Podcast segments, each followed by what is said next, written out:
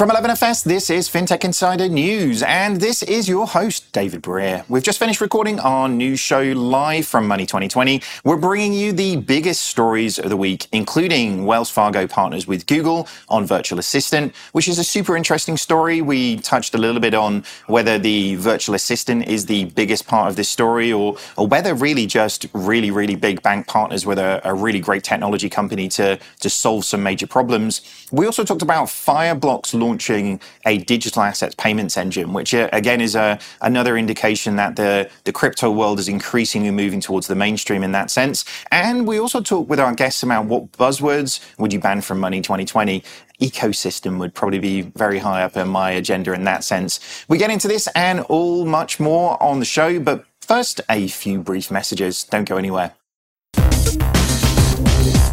These days, every new potential hire can feel like a high stakes wager for your small business. You want to be 100% certain that you have access to the best qualified candidates available. That's why you have to check out LinkedIn Jobs. Just add your job and the purple hiring frame to your LinkedIn profile to spread the word that you're hiring. Then use simple tools like screening questions to quickly prioritize who you'd like to interview and hire.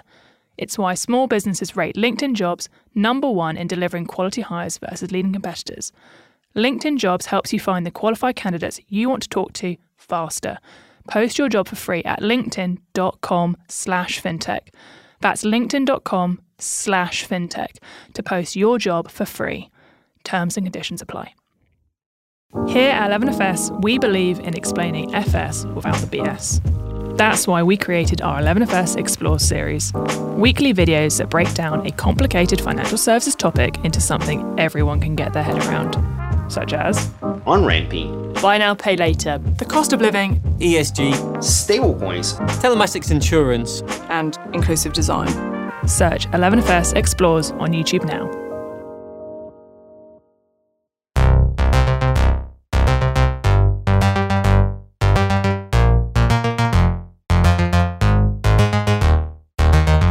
Welcome to episode 676 of FinTech Insider, coming to you live from Las Vegas. Uh, my name is David Breer, and I'm joined this week on FinTech Insider News by some amazing guests to talk about some of the biggest stories announced here at Money 2020.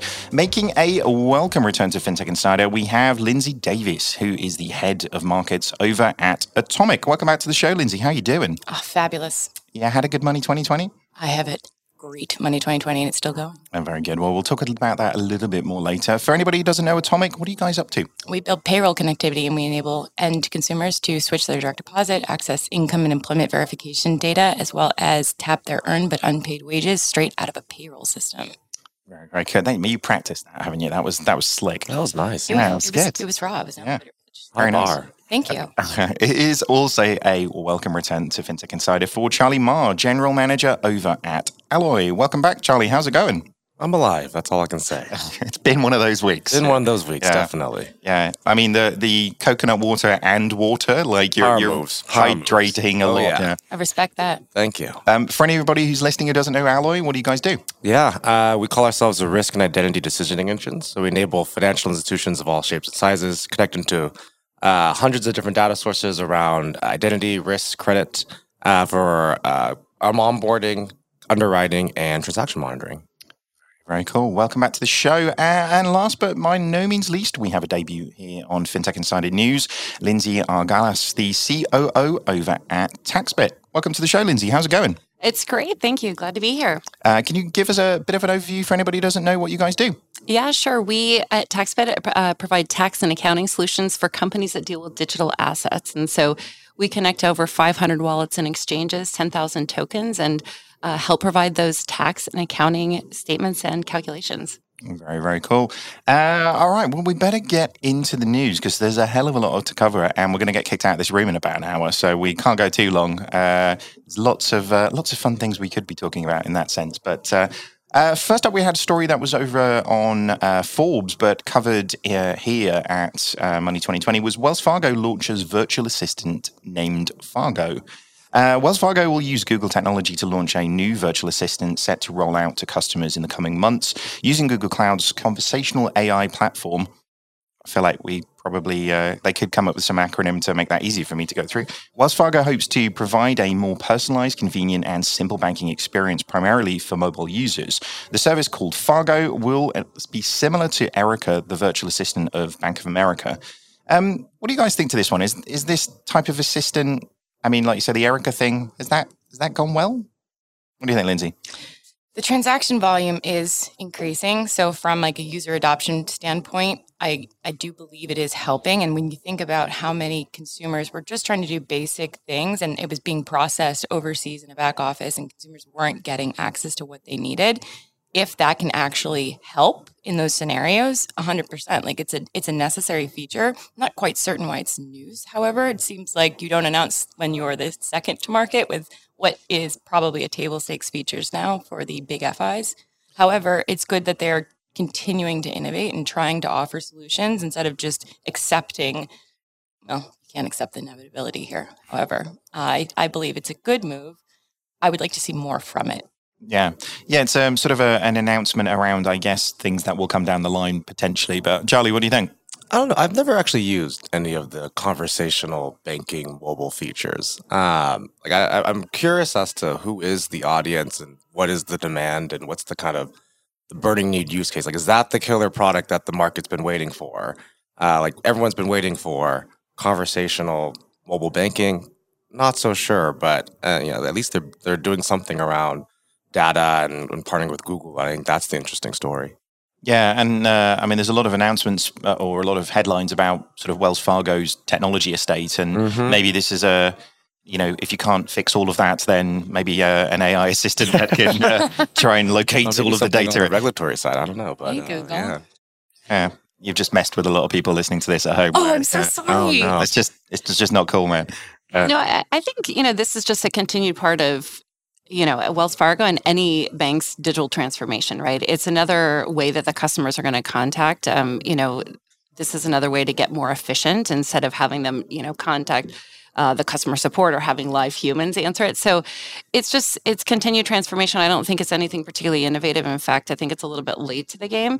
Um, and again, I applaud the fact that they're using Google AI right for the search capability and all of that that Google brings to to play. But um, I, I don't think this is particularly innovative. But but again, applaud on improving the customer experience. Yeah, I mean, it's an interesting one because I mean, I, I will do almost anything to not have to talk to a, to a Exactly. person on the phone. So, you know, if this is a step in that direction to to make that a thing, but I, I think I agree with you, Charlie. It's it's probably more interesting, like Wells Fargo does a thing with Google than necessarily what the announcement is around what they're doing right now, right? Exactly. And I think using again using the capability of other players, right, rather than trying to build it in house, like many of the financial institutions have tried to do. So I, I think it's a good step in the right direction there.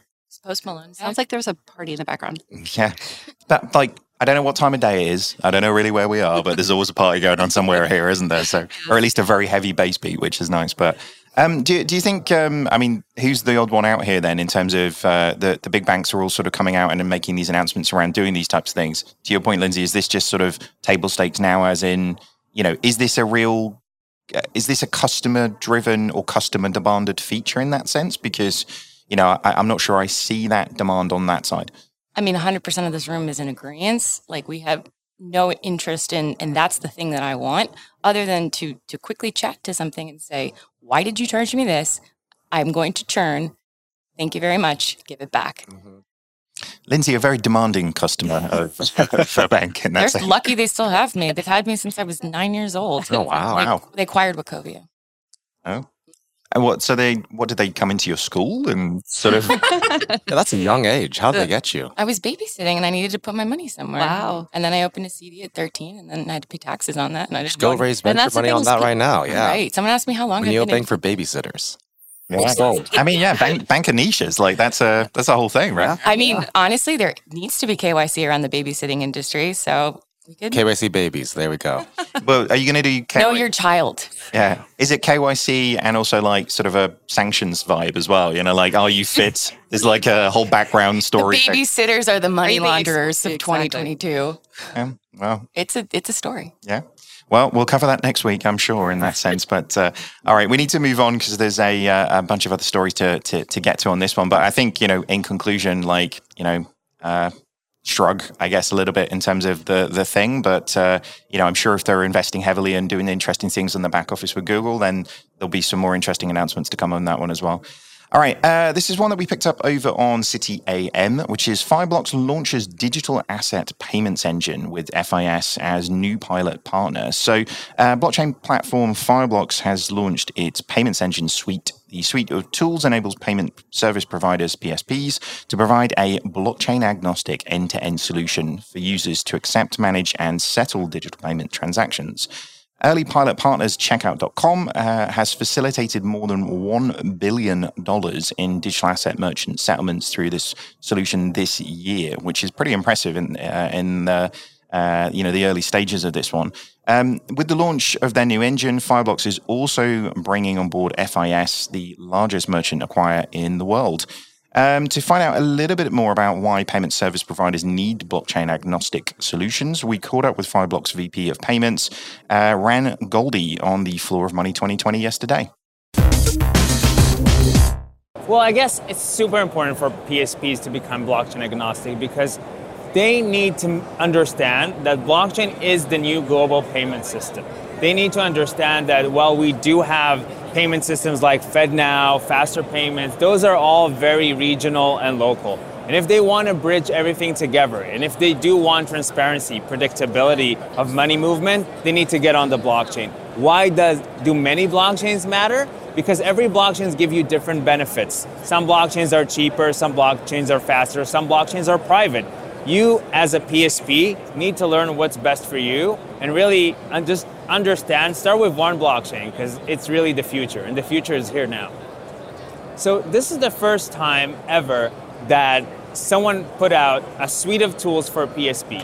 Up until now, there have been hundreds of crypto payment companies offering maybe crypto acceptance, maybe doing cross border, but they were going directly to the merchants. This is the first time that PSPs are getting a suite of tools that they can build on top of those. They can integrate those into their infrastructure and build merchant services. Money 2020 is probably the pinnacle of everything that is payments. And for us, it was obvious we want to share the news here.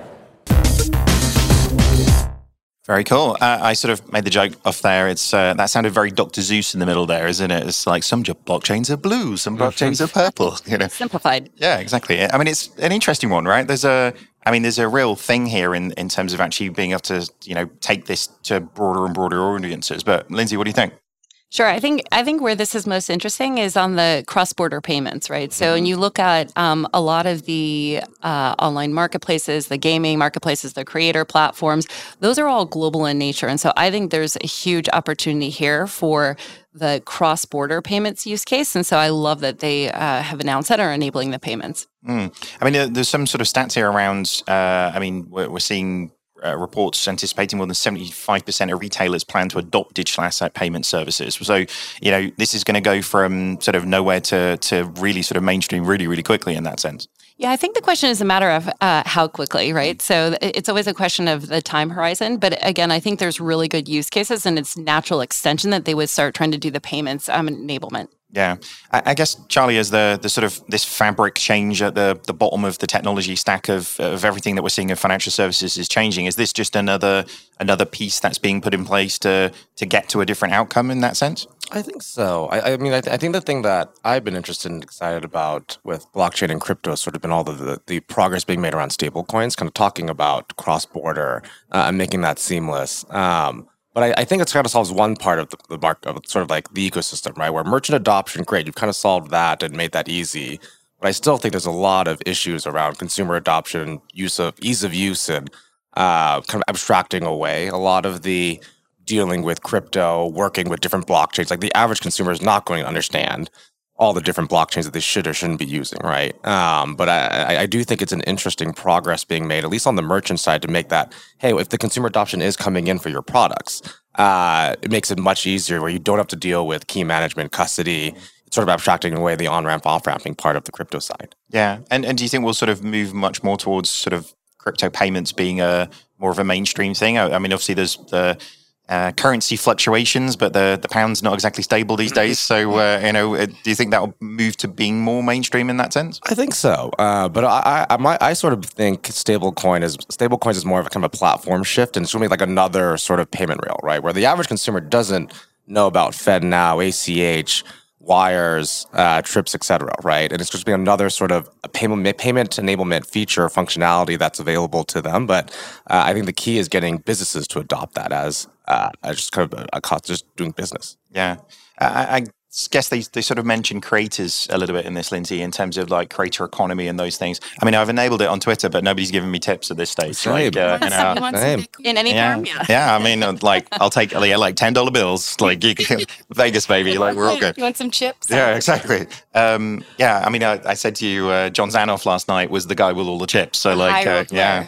Um, but um, do you think this has the potential for kind of impacting creator economy a little bit more in terms of enabling that that sort of tipping mechanism around those things? I'm less interested in that feature level because I think, to Charlie's point, that the consumer is ultimately going to be the person that's going to dictate the direction. And as we all continue to build products and services, staying very close to that customer is first and foremost the most fundamental thing you can do.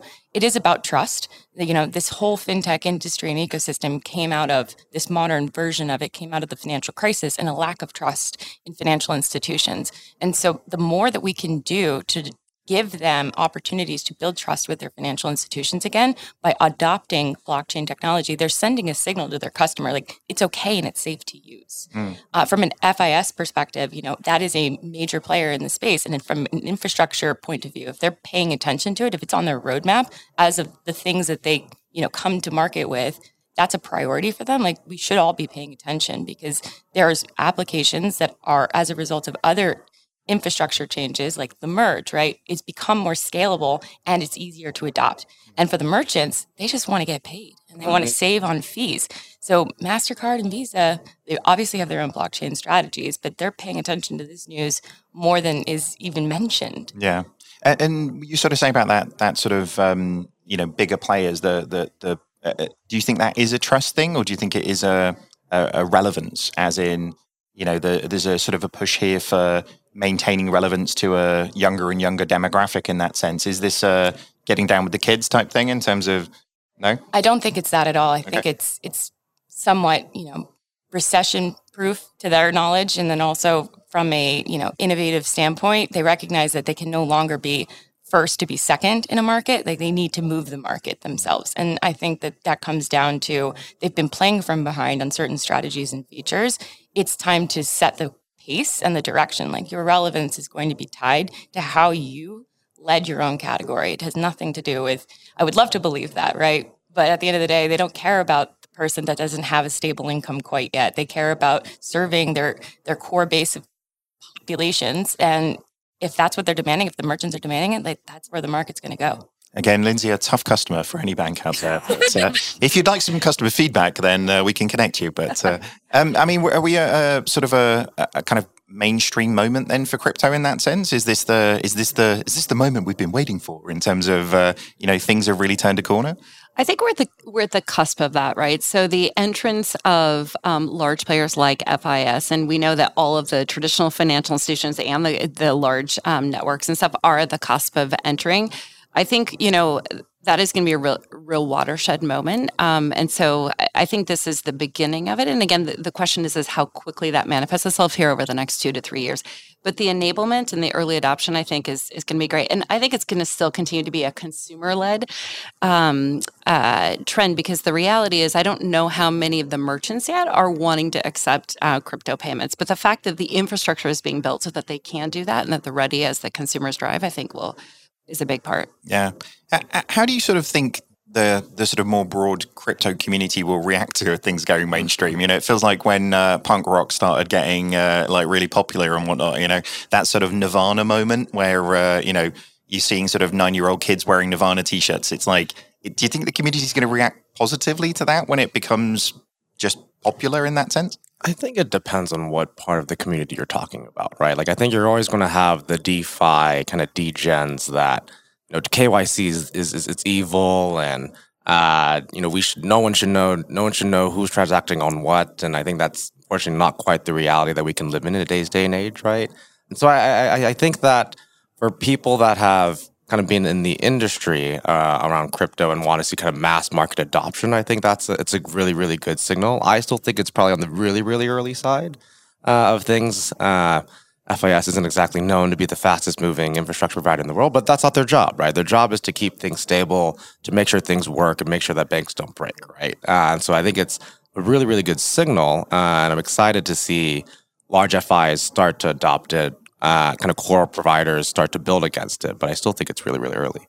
Let's not think forget about the community banks, right? They often don't have a CTO and they use FIS, Fiserv, Jack Henry, and the cores to buy technology and they trust them, their add on services. So for them to be able to have this as a feature or an ability to reduce their cost structure, that's a huge win for them. And again, out of the financial crisis, you have regulation like Dodd Frank and the Durbin Amendment, which kind of got slid in there at the end to protect those community banks because they were there was a big curve and then it went it mm-hmm. dropped off. And then we've not seen as many licenses in america. We haven't seen as many de novos. It's starting to pick back up again. But if they're going to make a risk of with their roadmap they need to be able to trust whom they're working with and having that core infrastructure like that's going to be a big win for them if if it gets adopted to charlie's point. But it is early innings yeah. I do think that the sentiment has changed over the last nine months as well in the crypto community. Um, you know, there's a little bit of humility that has set in, um, you know, come May, June. And so I think that's where they appreciate now the fact that there is some mainstream in the volume and the transaction and the legitimacy coming in because they see that that is required, particularly as the regulators are clamping down. Mm-hmm. Yeah.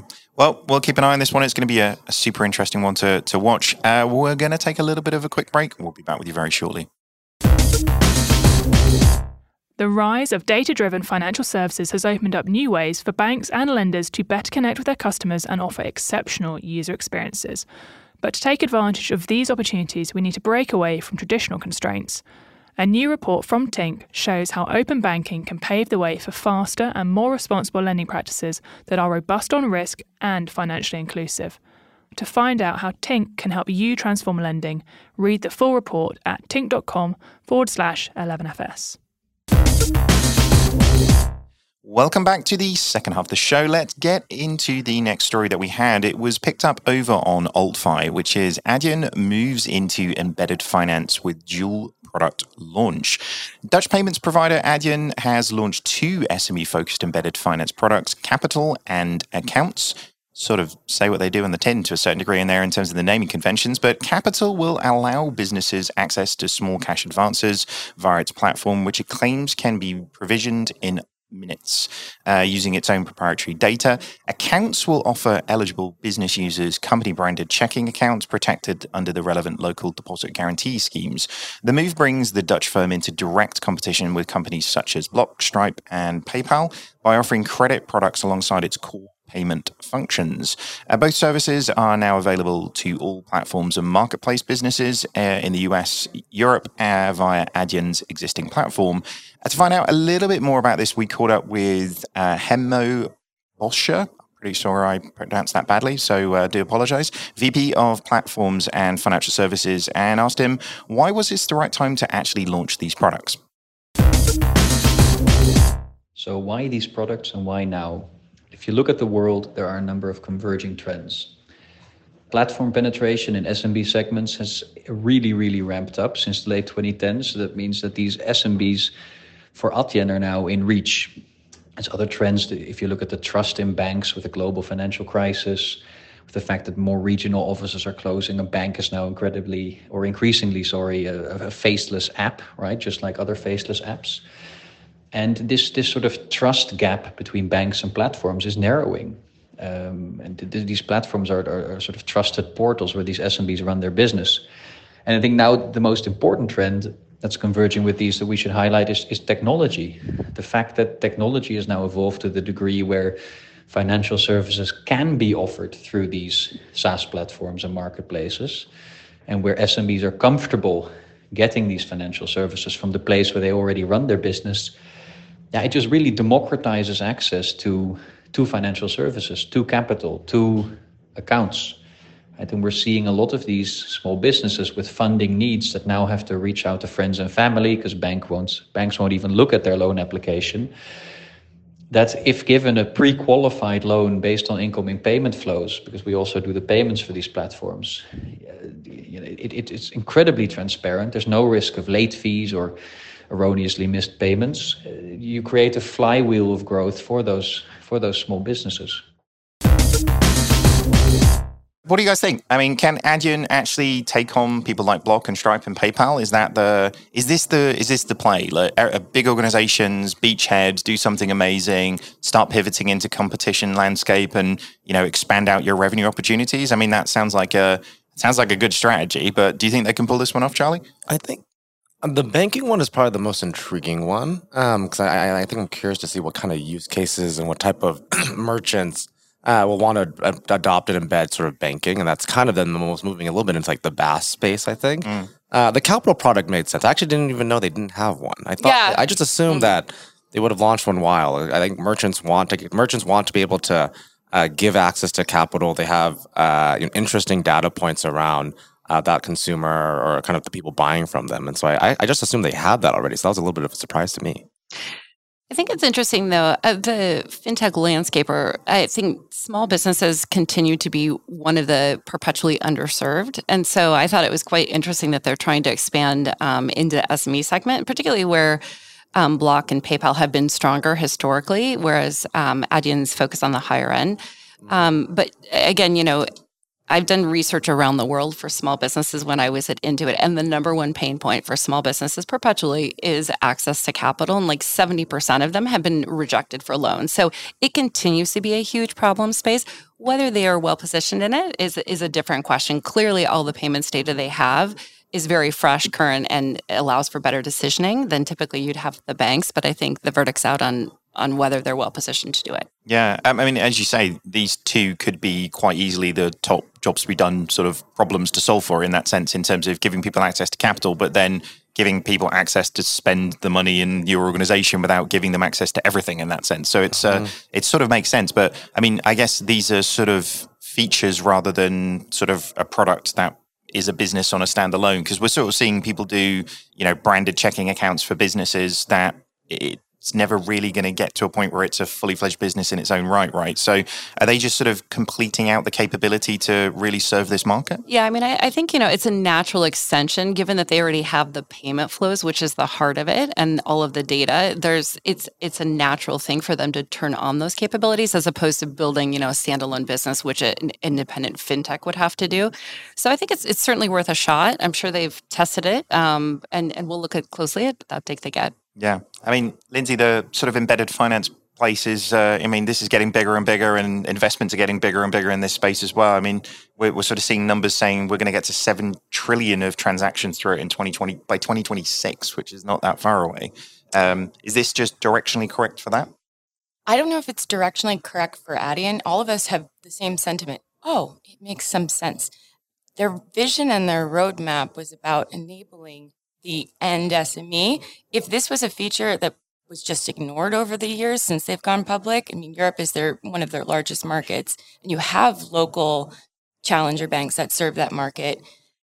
Why? Why now?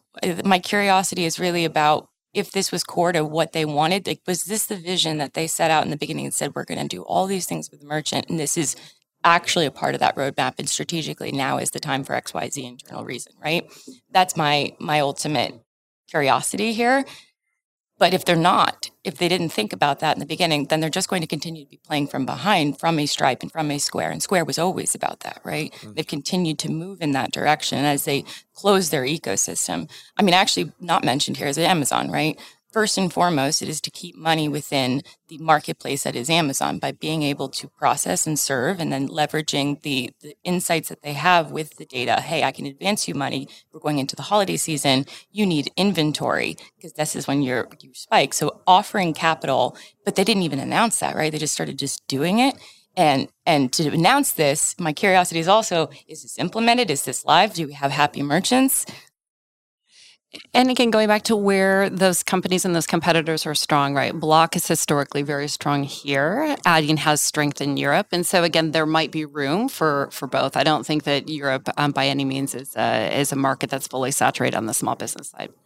Does a does the sort of licensing capability that they have offer them some sort of advantage? Because obviously, you know, PayPal and Stripe don't have that, whereas Adyen do. You know, is that a is that help or a hindrance in this sense? Because I mean, there's a lot of players trying to take as many slices of financial services without getting regulated. So, is it an overhead that'll slow them down, or is it a, an advantage?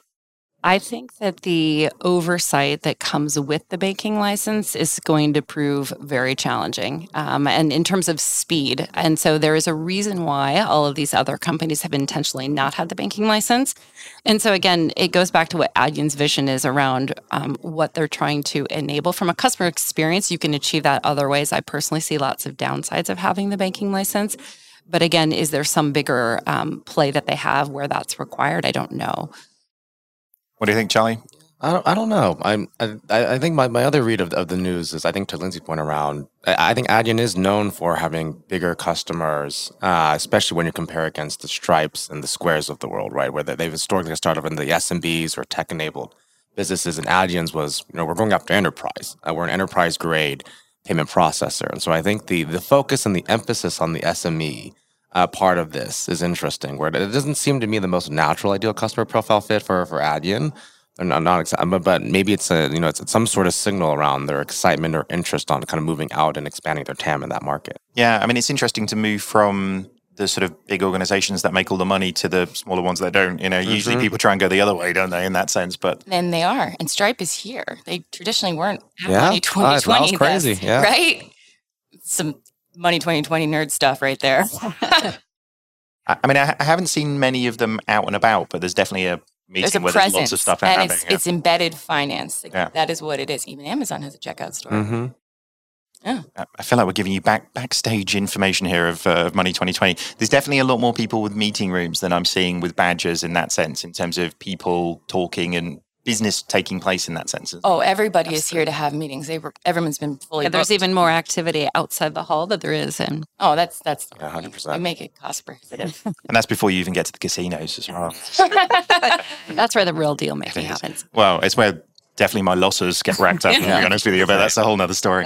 All right, uh, we better move on. Uh, there was a story that was picked up that um, somebody on the panel knows a lot about in this one. So uh, it's picked up in Accounting Today and a lot of other places as well. TaxBit releases cost basis interchange for digital asset reporting and compliance. Uh, TaxBit, which makes tax and accounting solutions for digital assets, has debuted a new cost basis interchange solution for reports and compliance on digital assets. While regulations on traditional equities and securities require the sharing of cost basis and acquisition information when assets are moved between brokers, there has not been such a requirement for cryptocurrency and other digital tokens. However, the new US regulations will require digital asset brokers to exchange cost basis information on a broker to broker level and require an entirely new transfer of cost basis to the IRS uh, in the broker to non broker context. Uh, Lindsay, I think we should just come to you and get you to explain that in a, a greater level of detail in that sense. But what are you guys up to? Yeah, so one of the biggest challenges um, with digital assets is there's a lot of uh, transfers across. So people are moving from one wallet to another wallet. And today, no information goes with that. And so when an individual, even if they want to be compliant in filing their taxes and talk about their gains and losses, it's very hard for them to do so, right? If you think about the price volatility of like what I bought that Bitcoin or that Ethereum that I had transferred. And so missing cost basis is a really challenge for um, the consumer just trying to figure out what their gains and losses are. And then also for all of the exchanges, right? Because they're getting lots of their customers contacting them and for that information. And so this is a new solution that we're launching with the industry. We have 12 founding partners, which are the large exchanges to basically provide that information so we can tell um, when Lindsay is is moving something from her uh, Binance uh, account to Gemini, for example, that there will be an automated flag and the information for cost basis will just go with it. So it makes it just a lot easier in the ecosystem to accommodate all of those transfers that are moving around.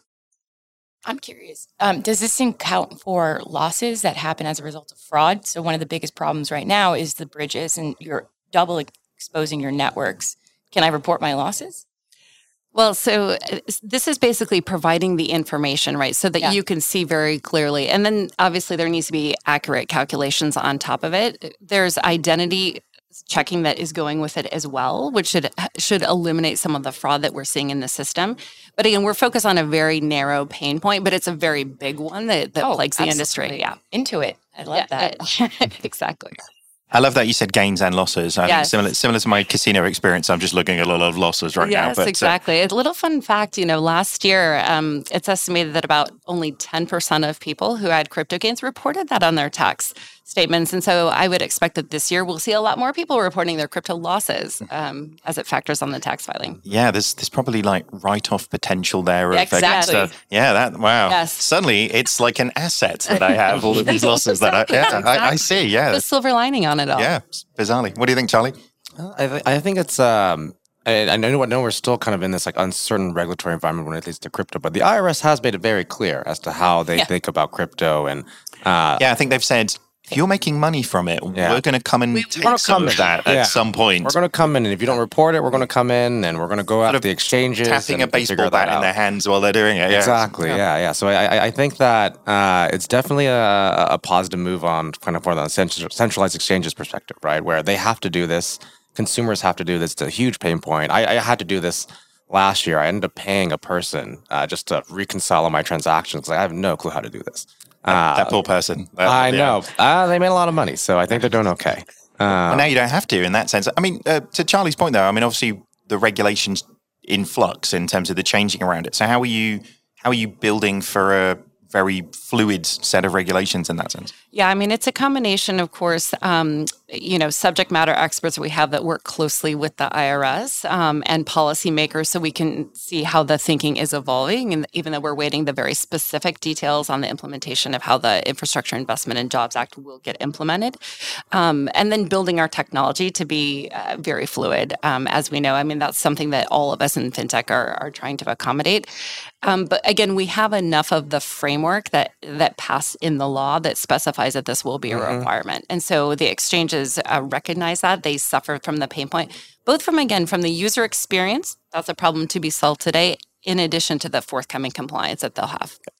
Um, one of the other things that you guys talked about uh, this week actually is you're off to the UK as well. And I mean, is it the IRS and a very similar sort of HMRC sort of saying we're going to come and you know start getting some taxes for this stuff, or what was the what was the thinking? Yeah, you know, I mean, frankly, uh, we have a lot of pull from international clients. And so this is one where we enabled gain loss for uh, PayPal and their UK customers. And, and again, I think this is the beginning of us expanding to many markets because the need is common, right? In addition, the all the revenue um, tax authorities in the various jurisdictions compare notes, right? So they're all talking with the IRS and they're um, comparing notes across the different governments. So again, the local implementation in a country probably will be specific, but expect to see a lot of commonality as well.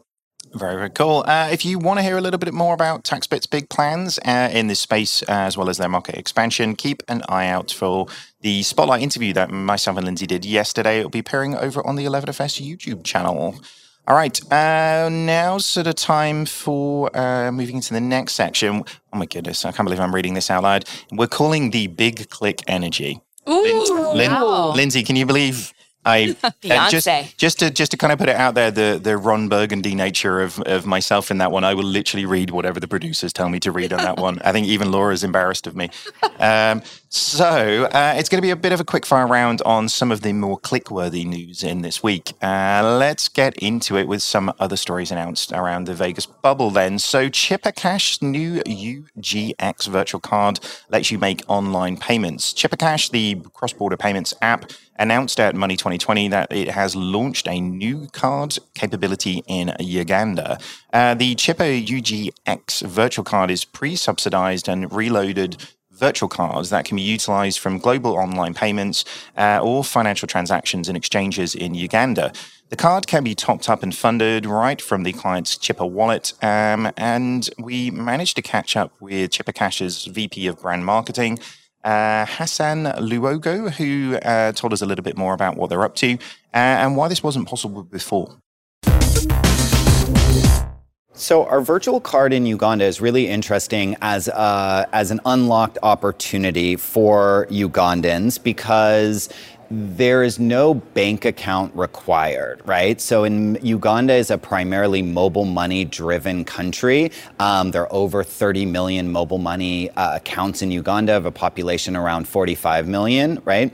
Um, so as the default payment method, it's it's mobile money is a is an awesome way to do P2P transactions, but it has like major limitations on a as a financial service platform.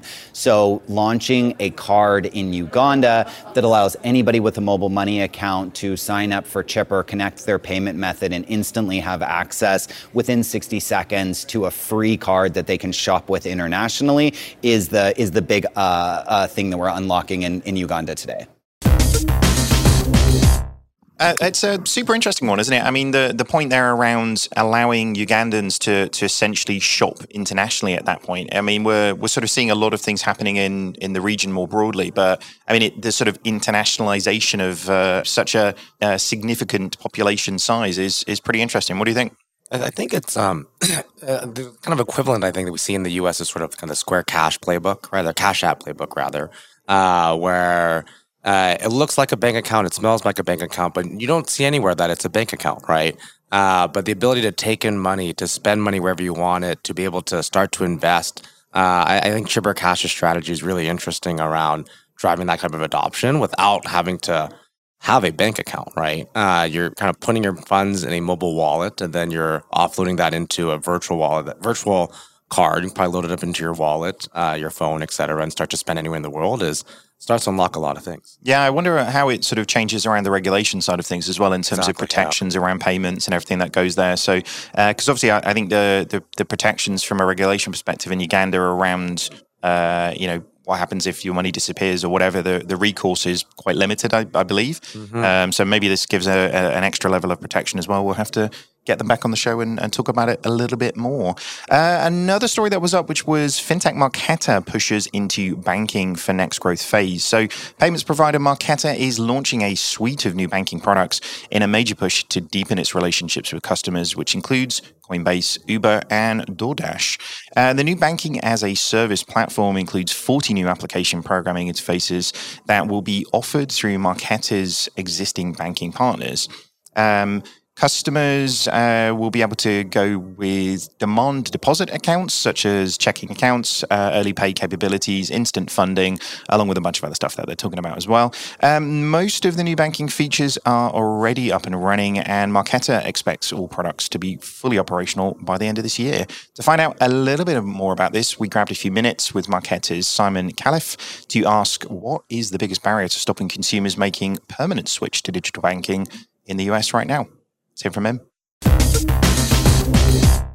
So at Money 2020 here at Marqeta, we announced Marqeta for Banking, which is a set of banking services for any firm, whether it is a financial services entity or not, to build banking products that get embedded in their existing product. We're very excited about the launch because it takes banking everywhere. A lot of people were talking about banks are going to disappear. They're absolutely going nowhere. Actually, they're going everywhere. And that's why we're excited about Marqeta for banking. So, a lot of folks today use traditional banking products and they're considering a switch to digital banking. And it's happening. It is happening faster for the younger generation, but it's going to take some time for the rest to catch up. In the tech industry and in the fintech industry, we always exaggerate what we can do in a year, but underestimate what we can do in a decade. So I'm willing to say today that within a decade, everybody's going to be digital first when it comes to banking. And if we have to wait for another decade, I'm not sure I can keep uh, telling people this stuff is going to be uh, be happening. If it, like if I'm doing this, if we're doing this podcast ten years from now at Money 2020 Vegas, and we this, failed. yeah, we're like we failed. Yeah, but uh, they're not listening. But that, uh, I, I, mean, it's interesting, isn't it? I, again, look, we talked a little bit earlier on around organizations starting in one place and uh, and using that the momentum of that into others to to sort of meet more needs this makes a great deal of sense from Marqeta, doesn't it? They've they've had really decent traction. They've got you know good customer bases, some really significant organizations there as well. It just seems sensible to start broadening out that offering. But what do you think, Lindsay?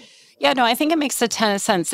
But obviously, the, their customers all have existing banking relationships, and mm-hmm. what we see is that it, it's I, I, would say that most of them do, unless if you're getting a, a net new um, creation. So the question is, is how do they use the payments um, capability and the data to provide a superior uh, adjacent banking product? And so, assuming that they are able to do that, I think they'll have a compelling product. And we know that they tend, um, the fintechs tend to be more innovative and more customer experience focused than the incumbent banks. But but I think that's going to be really the the question at hand, whether they do that. Yeah, I think the the needs of and again, look, we talked about this in the the the the guide the story around Adyen. It's like are people kind of going down market in that sense? Uh, I don't mean uh, in a derogatory way to to any you know future Marqeta customers, but I mean it in the sense of you know BaaS is a very broad thing, and what a fintech startup needs from it versus what a big bank needs from it is uh, is rather different in that sense. But uh, you're, you're nodding violently in agreement there, Lindsay.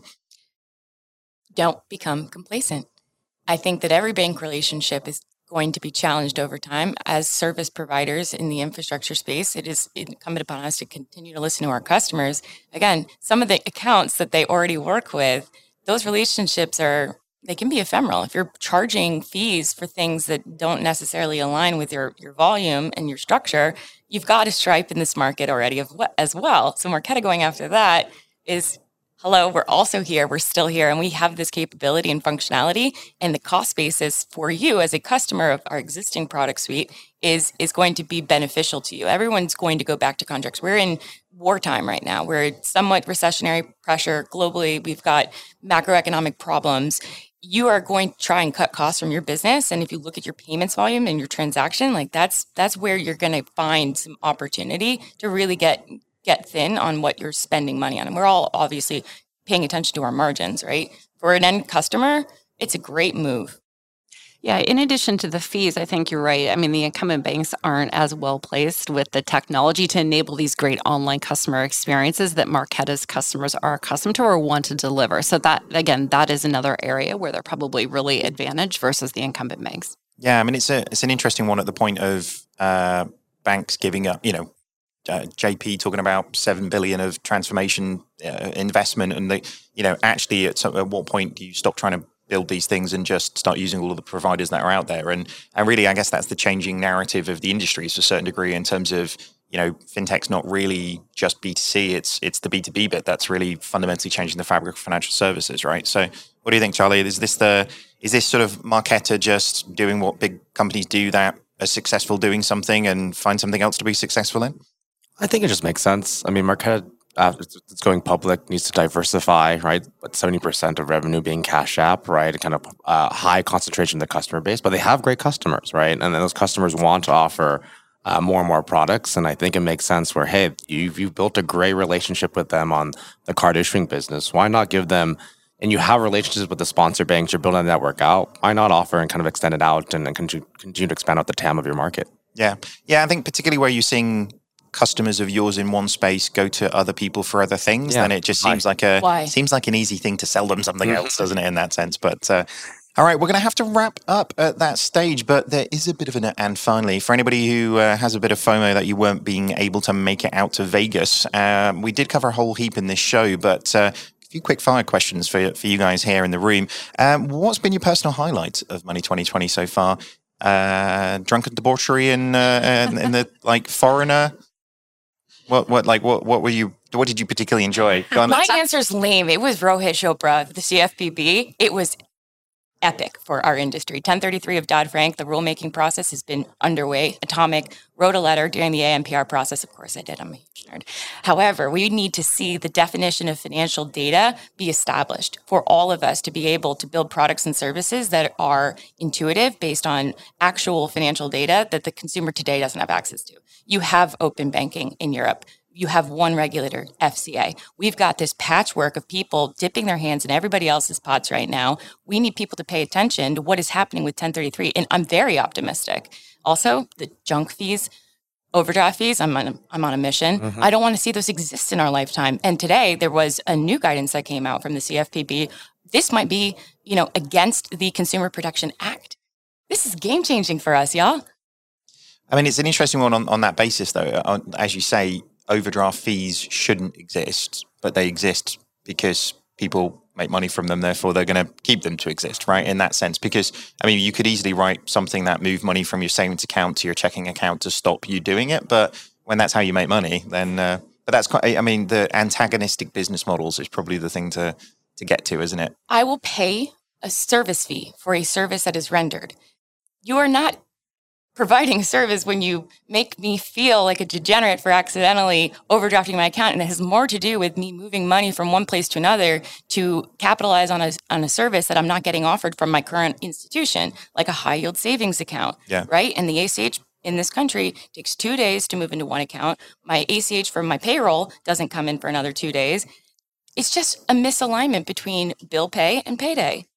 And atomic is Very nice. Nice. It's a Thank it's a you. it's an in, uh, an interesting one when your marketing is about being on the side of customers, but then you're penalising them for using the products that you've sold to them. Uh, it's a it's a confusing industry we're working in, isn't it? But uh, Charley, what was your what was your highlight before we get Lindsay sort of ranting again? In that, you know, like there was, I, I, I do think the yeah. was this your highlight? Lindsay's ranting. Lindsay's ranting. Yes. I mean, I'm seeing everyone in person, right? I think that, uh, especially over the past few years or so, that's just been missing, and I think um, excited just to see more people in person. Yeah. Yeah, the energy has been great here this year, and I think um, you know if you just read the headlines every day around like the funding levels are down, valuations are down, you know the macroeconomic headwinds, crypto winter, it can be very depressing. But the energy here is palpable, right? There's great innovation, great an- announcements coming out, and just really good work being done in the space, advancing us, and so that was reinvigorating, I would say, and also just reassuring. What was the? Uh, I mean, there was a lot of buzzwords that we've we've seen being used on the floor in various different guises. But uh, what what's the? Who, who's trying to get VC money with all the crazy buzzwords at this stage? Is there any that we think we should be sort of striking off the list that people aren't allowed to use anymore? Or is it? I've always kind of hated Web three. Uh, as an acro- as a as a as a description of the industry, right? Uh, where It's just it's just marketing, it's isn't it? it's an amazing It's- piece of marketing. yeah. It's it's the best piece of marketing that's come out of uh, probably Andreessen or something over the past few years. It comes with a lot of ambiguity, right? Lots, of, different interpretations. I, I sort of it view is. it as a oh, it's it's you know crypto was kind of bad, not great, but Web three, ooh, that looks interesting. Yeah, right? let's have Let's another go. it. Yeah, call it something else. Banks then are not glow so up. yeah, scared. banks, McKinsey can sell that, and it's great. Yeah. yeah. We're just jealous. Uh, All that uh, management consultancy revenue in that sense. I haven't heard a lot of Web3 here, though. no, not that much this year. Refreshing. Yeah, a lot Yeah. of Web two point five. Winter. Don't know how I feel about that, but What? No, that's not a thing. I mean, I, I see when people say that's Web 2.5 like a diss, though. You know what I mean? It's like, oh, you're not, you're Kind not, of you're not- halfway, yeah, like you're you're not cool enough for way. it. Yeah, but uh, you're on the right direction in that sense. Um, for anybody who's not here, like surviving Vegas, like any sort of, if you're going to come out to 2020 next year, what would be the, I mean, other than Hydrate, which seems to be like a favorite of everybody, but I was going to say also just pay attention to logistics. I mean, you know, not only uh, the the hall here, but you know, it's a trek across town trying to hit all these happy hours and events and stuff. There, there's a lot of logistic planning. Of. yeah, I think I've, my step count is Exactly. like off the charts right Wear now. flats so- if you're a woman. Yes. yeah. Yeah, my cal- my calves have uh, have been very grateful for my sneaker, comfy sneaker ad- addiction in that sense. But Charley, surviving Vegas, any tips? um, make a plan to go outside at some point. Oof. Yes. Uh, otherwise, Endless. we had a balcony in our suite. Oh, that's great! Yeah, wow, that's fresh a nice suite. Um, uh, otherwise, uh, the only sky you see is the one in the, in the Grand Canals and the Venetian, and that's a little sad. Isn't that trippy? Yes. Like, it really was. It, I, it broke my. I stood there, sort of motionless for a couple of minutes. Like, it was breaking my brain. But uh, but yeah, Take space for yourself when you need it. Listen to your body. Um, we did a wellness retreat in our in our atomic oasis, and we had massage chairs and, and things oriented around being present. And that's the thing that Money 2020 was built on. It's connections. It's people. Meet new people. I didn't see Charley during this time. That's a good thing because I see him often. And the other thing is, I didn't see our I didn't see I didn't see our Way to call him CEO very much. But that's the thing. The less I see him, that means we're we're blocking and tackling each other's ground. That's a good thing. If we're in a room for more than five minutes together, then that means that I didn't plan. I did. I wasn't strategic enough. she Like put, she pulled that back. It sounded offensive. to start with. yeah, I was like, And then- I'm just staring at you. Yeah. I'm like, oh. She's gonna turn it around. She did. She turned it around. Charley. He's Yeah. part of our advisory board. He's a legend. Are you kidding me? Wow. But I get opportunities to meet you. Everybody wants to meet you, or people want to meet me, or people want to meet you. Let's not hang out with the same people and be the clique. You know? Yeah, I mean, I mean I'm, people. I'm, I hear what you're saying, but I think that next advisory board is going to be a little bit tougher than that. it's going to be real. just based on the, how this Seven begun. years. I bought a flight and I just showed up. I didn't know anybody. And I, I walked into a happy hour and I thought it was because it was this CB Insights analyst, former fund. They're like, oh, analysts don't come here. And I just, I met people organically. And I think that kindness makes this ecosystem vibrant and bringing people in that have never been here before, like make it easy. We need inclusion mm. and that is bringing more people into the fold. This is the largest money 2020 of all time. Crazy. Because we have more people in it and people are what are going to get these products and services and technology through tuition and adopted. So did you um, you guys must have saw the the announcement around Money 2020 going to Bangkok next year? Oh, I didn't see that. Did you see that? Nice. No. Yeah, um, like Amsterdam, Vegas, and then Bangkok. It's Wow. like um, I sort of joked. It's like they're they're trying to recreate Hangover movies. exactly. Very- Definitely. on. So uh, Wow. am I going to be seeing you guys in, in Bangkok then? Do you think?